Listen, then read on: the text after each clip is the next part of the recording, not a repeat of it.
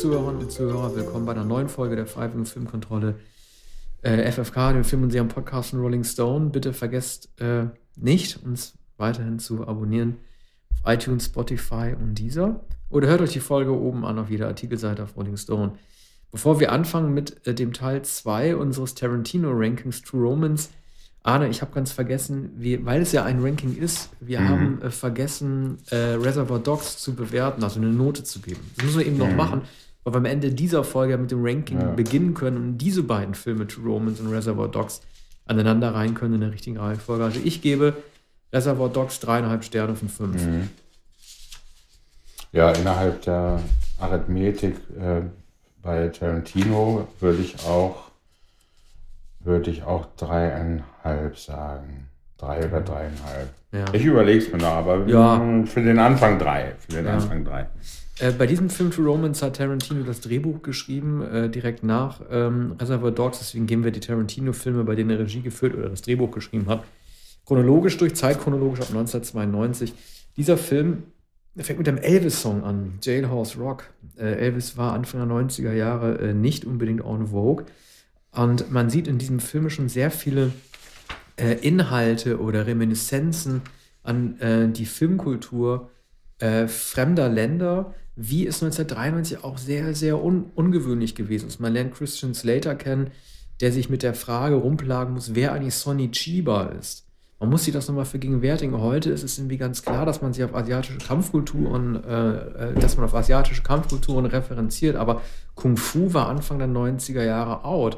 Auch äh, Filme mit Bruce Lee hat man damals nicht mehr geguckt. Tarantino hat das sozusagen mit etabliert. Äh, später haben die Beastie Boys das in den Videos aufgegriffen ab Mitte der 90er. Aber Kung Fu war damals nicht äh, Teil einer Popkultur. Er geht ja ins Kino, Christian Slater, und guckt sich da begeistert seine Kung Fu-Filme an. Mich hat es fast so ein bisschen an Travis Bickle erinnert, der äh, so diese Pornomanie hat und dann mal ins Porno-Kino gegangen ist. Und hat hier jemand, der total fanatisch gewesen ist mit den Stoffen, für die sich die Frauen, für die er sich interessiert, wiederum überhaupt nicht interessiert haben. Oder wie halt Patricia Arquette zu ihm sagt, you took a cab to see three Kung Fu Movies. Also er mhm. findet sowas ganz toll. Da hat Tarantino also schon den Nerdmann mit erschaffen mit mhm. Christian Slater, wie man ihn später auch kennenlernt. Ja, der Patricia Arquette, also Alabama Whitman, auch die eine Comic zeigt und den Comic erklärt. Plattenladen, ja. glaube ich, führte ja einen Comic vor. Also das, das gesamte Universum Tarantinos ist in diesem Drehbuch schon angelegt. Ähm, ist etwas überbordend. Ähm, alle Motive klingen an. Martial Arts Filme natürlich, äh, Bruce Lee, die äh, Verweise auf Filme von John Woo, Comics, die Popmusik, äh, Elvis Presley. Ähm, es ist, es wird ein Schauspielschüler oder ein angehender Schauspieler gezeigt. Mir fällt jetzt gerade der Name nicht ein, der, das ist Michael Rappaport, ähm, der den angehenden Schauspieler äh, Ach, verkörpert. ja. Also äh, eine sehr bekannte, neben all den bekannt, jedenfalls später be bekannten und berühmten Schauspielern, ist einer, der ein Aspirant ist, Schauspieler zu werden. Und darum geht es auch, dass der nur einmal sagen muss, hey, du bist erwischt. Und dann sagt der, äh, äh, sagt der Agent, äh, du hast Talent, kannst kommen. Ne? Mhm. Ähm, das ist ein Thema. Die Drogen natürlich, der Drogendeal im, im Zentrum des Films und auch der Vater-Sohn ähm, Konflikt mit Dennis Hopper als äh, Vater Christian Slater und, und, Dennis Hopper. Ja, das ist ja im mhm. Grunde genommen perspektivisch gesehen für das, was in der Zukunft kommen würde, wahrscheinlich der bestbesetzte Film, an dem Tarantino mitgearbeitet hat. Also viele, die danach erste Stars werden würden, hatten da vielleicht nicht erste, aber doch erste größere Auftritte, wie halt Brad Pitt als Kiffer. James Gandolfini, sechs Jahre später mit den Sopranos zum Star geworden, unterhält sich da mit dem Kiffer Brad Pitt. Ähm, man sieht äh, Samuel L. Jackson in einer Nebenrolle. Das Interessante ist, äh, viele der Stars, also die, die Hauptrollen dort spielen, wie Patricia Arquette oder Christian Slater, die wurden wenige Jahre später eigentlich zu Has-Beens, während die, die äh, sozusagen Not Yet Bins waren, also sprich Nebenrollen, dann später zu Stars wurden. Das ist eine interessante Umkehrung eigentlich von, von, von der Popularität, die ab 1993 dann mit den verschiedenen Figuren stattfinden würde.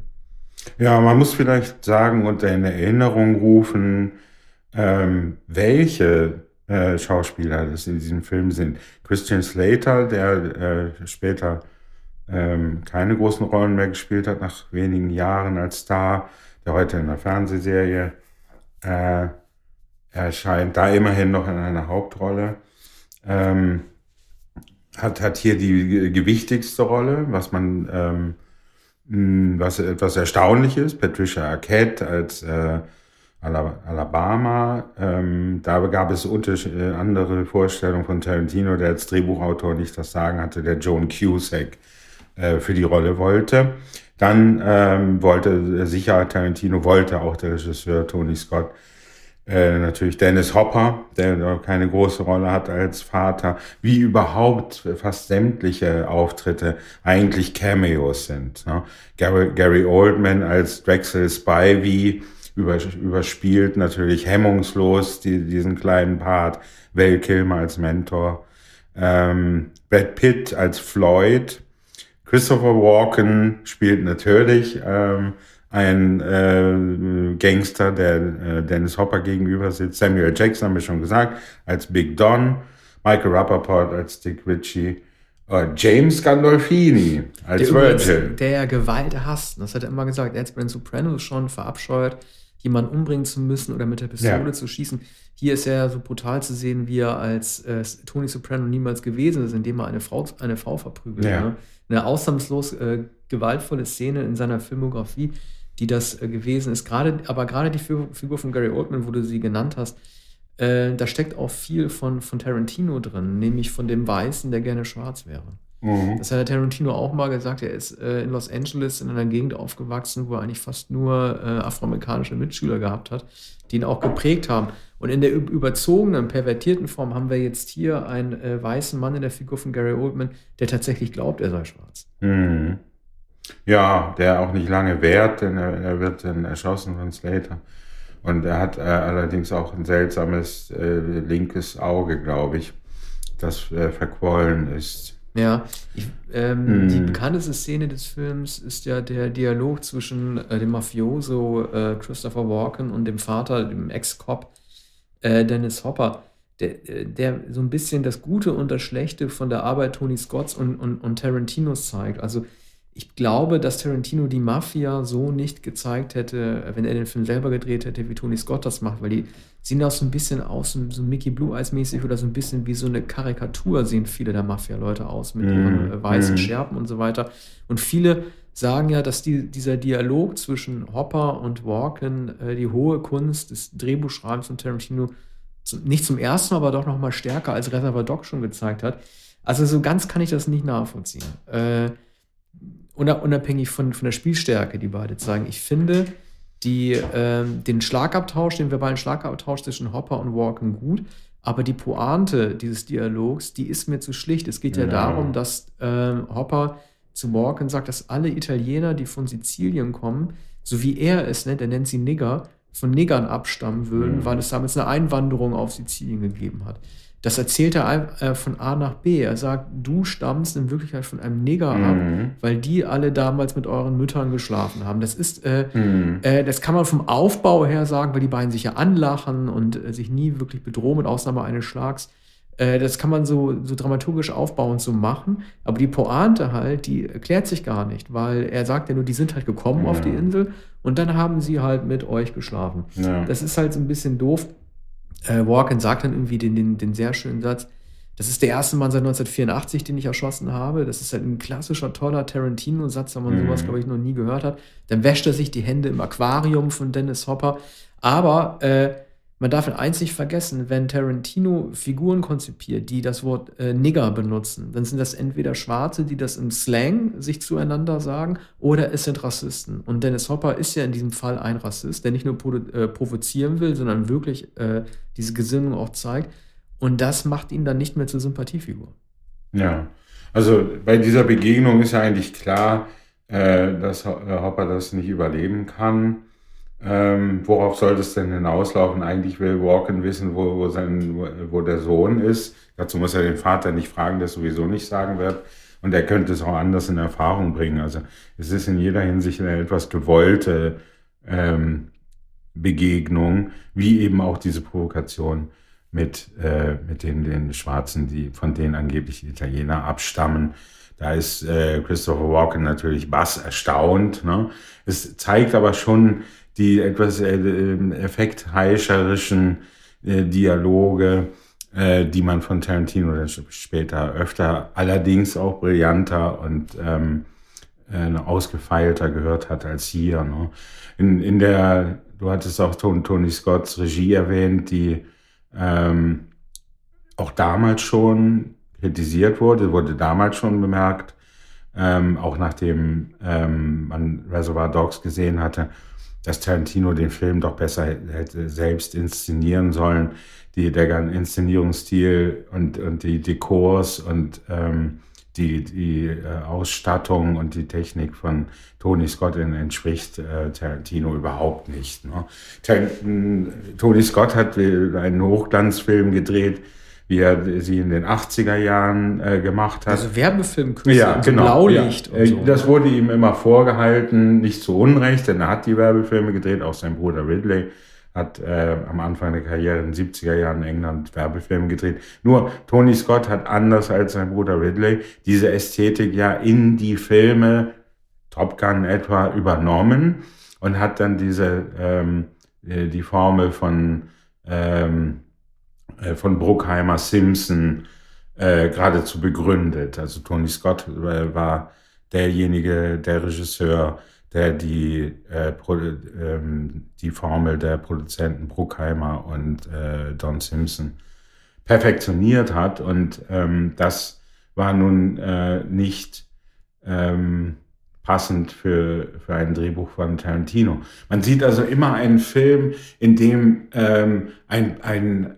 ein Pärchen in die Sonne gen Kalifornien fährt. Natürlich, dieses Roadmovie ist angelegt in dem Drehbuch. Immerzu geht die Sonne unter. Am Ende geht sie dann sehr schön über dem, über, über dem ähm, Pazifik unter. Ne?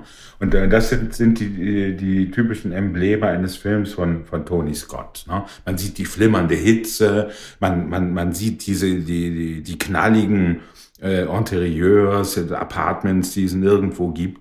Man sieht das riesige Billboard, unter dem äh, Arquette und Slater dann ähm, in der Nacht sitzen, nachdem sie sich begegnen und nachdem sie äh, zu, im Bett gewesen waren. Ne? Und äh, das ist eine Werbeästhetik, die äh, vollkommen entgegengesetzt ist der äh, Ästhetik von Tarantino, die man freilich noch nicht kannte, außer aus äh, Reservoir Dogs. Und da gibt es ja eigentlich keine Ästhetik, weil der Film ja eigentlich nur in dieser Garage, in diesem Lagerraum spielt. Ne? Wo fängt ähm, der jetzt nochmal an? Der Film ist Chicago, ne? oder? Ja, genau. Nee, das ist Detroit. Ne? Detroit. Also ja. es, es gibt auch eine äh, für Tarantino eher untypische ähm, Voice-Over-Erzählung von, von Alabama ähm, was insofern ungünstig ist, als Alabama natürlich, ähm, äh, sagen wir, sehr schlicht ihre Geschichte erzählt, ne, in der Rückschau, wie alles begann und so weiter. Und sie, sie erklärt äh, diese True Romance. Ne? Es gibt es gibt nur eine wahre Leidenschaft, nur eine wahre Romanze. Und jetzt erzählt sie, welche wahre Romanze das ist, nämlich die Liebe zu Clarence Worley, Christian Slater. Und dann nimmt alles seinen Lauf. Und dann aber doch recht konventionell. Wir, sehen, wir sagen das natürlich heute nicht nur in Kenntnis sämtlicher Mafia-Filme und der äh, asiatischen Martial Arts Filme und so weiter, die Tarantino schon kannte, sondern auch in Kenntnis der späteren epigonalen Filme, die nach Pulp Fiction ähm, einsetzten, zum Beispiel Get Shorty und so weiter, die alle nach, nach diesen ähm, mit, mit, mit diesem Tarantino-esken, mit dieser Tarantino-esken Methodik funktioniert. Nicht zu vergessen den Film, den keiner gesehen hat, Das Leben nach dem Tod in Denver. Ja, das kenne ich auch nicht, aber ich kenne den Titel. Mit Andy Song Garcia. von Warren Zevon. Ach so, daher kommt das. Also so ähnlich. Ja. Things to do in Denver when you're dead. Ich habe genau, ich habe halt nie verstanden bei, das heißt nie verstanden. Ich habe es bei jetzt, als ich es wieder gesehen habe, bei Christian Slater, Slater nicht verstanden. Äh, Im Grunde genommen ist es fast wie so eine magische Superkraft, die er bekommen hat dass er es schafft, in dieser Bar, in, ähm, in der Gary Oldman herrscht, alle fertig zu machen und zu erschießen. Das ist eine Eigenschaft, die man seiner Figur eigentlich bis zu dem Zeitpunkt ja. zugetraut hätte. Also ja. er ist ja der Nerd, der in seiner, der immer nur in der Videothek abhängt und äh, dann Patricia Katie Videohüllen zeigt, was sie wo sie noch ganz, ganz ungläubig guckt, dass sie so einen Menschen getroffen hat, dem nichts wichtiger ist als Filme und der sich trotzdem in sie verliebt und sie heiraten will. Und äh, er ist ja eigentlich ein Stubenhocker, entwickelt sich dann aber zum Actionhelden, zum sehr unwahrscheinlichen Actionhelden, aber zum Actionhelden. Und man kann auf der einen Seite sagen, das steckte immer in ihm drin und das soll uns überraschen. Auf der anderen Seite, und so wirkte das wiederum auf mich, wirkte das so ein bisschen verzopft oder so halt äh, so unnatürlich, dass er auf einmal diese Durchschlagskraft hat. Ja, ne, man, man glaubt es äh, keine Sekunde. Er ist übrigens ja auch äh, eigentlich nicht der Nerd. Ne? Man hätte, hätte ihn nicht als Nerd besetzt, sondern irgendwie als, als College Freshman. Ne? Mhm. Und ähm, also weder ist er der harte Kämpfer, deshalb schaut er sich ja diese Bruce Lee-Filme an. Deshalb schaut er sich ja diese äh, Kampffilme an, die er da erklärt. Übrigens, der heißt, glaube ich, Street Fighter und der Return of the Street Fighter und der dritte. Du kennst diese Filme aber auch nicht. Nee. Ne? Sonny Chiba war damals, mhm. äh, also Tarantino hat ihn jetzt ja oder hatte ihn für Kill Bill 1 ja besetzt als ehemaligen Ausbilder von Bill. Äh, Sonny Chiba ist, glaube ich, letztes oder vorletztes Jahr gestorben. Und äh, er muss oder war ein äh, Superstar des Martial Arts Kino, der damals, aber wie gesagt, ich, ich behaupte, dass 1993 niemand diese Filme auf der Landkarte hatte. Ja, na sicher nicht. Und, äh, und übrigens auch keine Bruce Lee-Filme und dergleichen. Ich habe die mal gesehen, als ich elf, zwölf Die Jahre waren aber auch schlecht, einfach. Die hatten ja. tolle Kampfszenen, mhm. aber die waren natürlich alle schlecht. Also äh, das war äh, ein Universum, äh, das man nicht kannte. Und äh, dass, dass hier äh, eingeführt wird als Besonderheit ist Christian Slater. Und äh, was man damals noch nicht wusste, eben das Universum des Tarantino, das man damals wahrscheinlich noch für das Universum von Tony Scott hielt. Insofern wundert man sich äh, darüber, was hat Tony Scott da für einen äh, Film gedreht. Ne? Diese, dieser äh, verrückte Shootout, der heute üblich ist. Ich habe gelesen, es gibt eine Anspielung in dem äh, Zeichentrickfilm Der Eisbär. Äh, ich glaube, es ist ein Zeichentrickfilm. Oder ist es mit Till Schweiger? Nee, mit Till Schweiger. Nee, mit Till Schweiger. Also, ja, ja. ja, kann man auch sagen, ein Zeichentrickfilm. Aber ähm, in Der Eisbär wird, wird genau dieser ähm, Shootout, in dem drei Parteien zusammentreffen und alle aufeinander ballern, zitiert. Ne? Und äh, heute wundert man sich nicht mehr äh, darüber, dass äh, mehr oder weniger alle erschossen werden. Na, übrigens noch einmal zu James Gandolfini.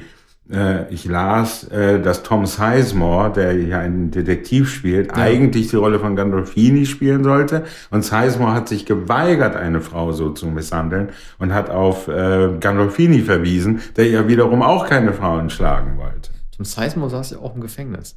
Äh, ich weiß gar nicht wegen was. Ich glaube nicht wegen. Ja, ich glaube Drogen, Drogen, Drogenhandel. Aber es war interessant, ja. weil Tom Sizemore hat ja irgendwie zwei, drei gute Jahre, gerade nach Saving Private Ryan. Aber den hat schon wieder ganz verdrängt. Chris Penn spielt den anderen Ermittler. Ja.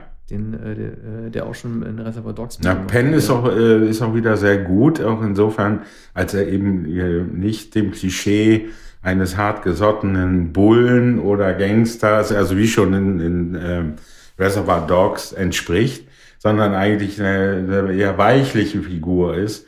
Ähm, leider wird, wird er am Ende dann äh, auch noch erwischt. Er überlebt noch lange, äh, also verhältnismäßig kurze Zeit natürlich, aber er, er steht noch und dann wird er doch am Ende ja. erschossen. Übrigens, und äh, das muss man hier, glaube ich, sagen, ähm, trotz Spoiler, die allermeisten, die sich für Tarantino äh, interessieren, man kann das ja auch nachlesen, wissen, äh, dass der Film so angelegt war, dass Christian Slater am Ende stirbt und so wird es zunächst auch angedeutet und dann äh, sieht Arquette, ah, er atmet. Er hat zwar ein blutiges Auge, ne, aber er atmet. Und dann endet es sehr schön. Das ist fast ein Robert Town Ende. Wir haben ja kürzlich gesprochen über ähm, Tequila Sunrise und dieser Film endet eigentlich wie Tequila Sunrise dann äh, man sieht Arquette am Strand, dann setzt wieder die Voice-Over-Erzählung ein, was passierte, es ist ein kleines Kind, sie haben ein Kind bekommen und Christian Slater tobt mit dem Sohn über den Strand und da versinkt dann herrlich die Sonne. Aber das ist eben eigentlich kein äh, Tarantino-Film. Die haben den Sohn Elvis genannt, oder wie war das? Genau, und äh, ja. so, so endet der Film und, und das ist vielleicht das Beste des Drehbuchs vielleicht eine zu offensichtliche Pointe. Ich hätte ihn vielleicht nicht Elvis genannt. Ne? Es, es wird zum Beispiel auf dem Pissoir auch noch kurz vor dem Shootout wird noch Heartbreak Hotel gesungen, äh, während äh, uriniert wird. Also die, die Elvis-Anspielung, äh, wir sprachen ja kürzlich über ähm, Wild at Heart von David Lynch und das ist auch ein Elvis-Film. Zwei Jahre später Aber noch eine Elvis-Hommage. Ich verstehe diese Beziehungen, äh, die Bezugnahmen zu Elvis oft nicht. Also, das ist natürlich eine Frage der Haltung, dass man eine gewisse Coolness zeigt, und sich nicht unterbuttern lässt von äh, Gegnern. Aber Elvis war doch eigentlich nie oder könnte doch niemals ein Vorbild sein für Mut in Gewaltkonfrontationen. Ja, oder? Sich, sicher nicht, sicher nicht. Ja, abgesehen davon, dass er ein Waffennarr war und im, im Schrank, im, im, äh, im Hotel in Las Vegas äh, immer äh, Gewehre hatte. Ne? Okay. Also da, ja, ja, da, auch darauf könnte das. So privat, ja. Hat er so auf Anlage ja, ja, ja, ja, nee, auch illegal. Und, und, und er hat unter anderem auch äh, sein Leibwächter gibt den, ähm, äh, ich glaube Sonny West hieß er. Die Brüder West waren lange seine Leibwächter und Sonny West äh, erzählt in einem Enthüllungsbuch, das noch vor dem Tode Elvis im selben Jahr, glaube ich, erschienen ist, dass Elvis ihn dazu aufgefordert hat, den Liebhaber, übrigens, äh, ich glaube, den Karatelehrer ähm, von Priscilla Presley zu erschießen. Ach, Priscilla Presley hatte während ihrer Ehe Liebhaber? Ja, ja. Aber wahrscheinlich nur, weil äh, so Prinzessin Diana mäßig, weil ja. er angefangen hat, oder nicht? Auch, aber der, ja, sie war, war, fühlte sich vernachlässigt, hat jemanden kennengelernt, der sie in, in, in Kampfsport unterrichtete und der war dann der Nebenbuhl, oder da war, glaube ich, die Ehe sogar schon beendet. Ne? Und, und sie wollte, wollte entkommen und er wollte das nicht zulassen. Ne? Und, und äh, deshalb hat das Sonny West aufgefordert, diesen Sportiven, also diesen äh, Karate-Lehrer äh, zu erschießen. Und wie ist es ausgegangen? Es ist so ausgegangen, dass äh, Sonny West tatsächlich äh, zu der äh, zu dem Domizil gefahren ist, wo äh, Priscilla mit dem Liebhaber vermutet wurde. Ähm, aber es gab dann einen Polizeieinsatz und ähm, er war aber kurz davor, in die, in, in die Wohnung da einzudringen und den zu erschießen. Ne? Also ähm, das, das ging. Und das hätte nicht auf Elvis zurückgeführt werden können? Ja, wahrscheinlich doch. Ne? Ich, ich weiß, weiß es nicht mehr, äh, nicht mehr präzise, äh, wie, wie der Fortgang war, aber Sonny West hat es dann, dann später erzählt, dass er auch, dass er beschattet wurde und äh, so wurde es dann schließlich vereitelt. Und dann hat er, der schwor dann, dass Elvis ihm den Auftrag gegeben habe und dass er nicht anders konnte. Also er, er behauptete dann, er habe so getan, als wollte er den Auftrag ausführen. Ne? Ob er es dann äh, wirklich gemacht hätte, weiß man nicht. Aber so, ich glaube, das Schräge des Lebensstils und dieses Elvis-Universums äh, war ja schon zum Mythos geworden und unter Gangstern zumal. Ne, die, diese Memphis-Mafia, äh, dann äh, die bekannte Tatsache, dass Elvis äh, auf Fernseher geschossen hat. Ähm, auch Vorliebe für äh, große amerikanische Autos und dergleichen, ne? Pferderanch. Und äh, Tarantino ist auch offenbar ein Elvis-Bewunderer, denn diese Verweise kommen, kommen doch öfter in, in mhm. seinen Filmen. Ne? Und Elvis-Musik natürlich. Heartbreak Hotel, Jailhouse Rock und zwar nicht die späten, aber äh, die Rebellensongs der, der 50er Jahre. Mhm. Übrigens äh, am Ende, nach dem, im, während des Abspanns, gibt es auch wie bei David Lynch äh, Chris Isaac. Der war der, der größte Filmmusiklieferant. Welchen Song hat er denn da? Äh, so, sowas ähnliches, ich habe den Titel vergessen, aber sowas ähnliches wie Blue Hotel läuft über dem Abspann. Ach toll. Dann Chris Isaac. Ja, Blue äh, Hotel war der zweite von nur zwei großen Hits, die er gehabt hat. Ne? Ja, schon große Hits, aber viele, die so ungefähr so klingen mit diesem Hall ja. und, und, und äh, mit dieser Stimme, so dass man immer gleich weiß, ah, das ist Chris Isaac. Der dann ja als Schauspieler auch eine kleine Karriere gemacht hat. Ja, Nicht nur in Filmen von, Chris, äh, von äh, David Lynch. Silence of the Lambs war ja auch gut seine Nebenrolle. Ja. Äh, ja, wir müssen den Film noch bewerten. Äh, ich gebe ihm drei Sterne von fünf. Also angesichts der, der Regie und ähm, der un, unglücklichen Inszenierung äh, würde ich sagen zweieinhalb. Das ist ein, ein Film, mit, mit, dem ich nicht sehr einverstanden bin. Das ist eigentlich eine Vorstudie auf die Filme die dann kommen würden und die äh, ein Film, der nicht in der Hand Tarantinos lag, bei dem man aber auch merkt, dass er noch nicht, also dass, dass seine Einfälle, dass sein Drehbuch nicht richtig durchgesetzt, nicht richtig realisiert wurde. Ne? Ja. Und, und innerhalb von kurzer Zeit hat äh, ein so unerfahren, achso, eines muss man noch sagen, er hat das Drehbuch ähm, ähm, asynchron geschrieben. Also es war schon so angelegt, dass er die Zeit, dass er die Zeitsprünge von Pulp Fiction hier auch schon vorgesehen hatte. Und Tony Scott oder die, die Produzenten des Films, das Studio, haben es geändert in eine lineare Erzähl Erzählweise.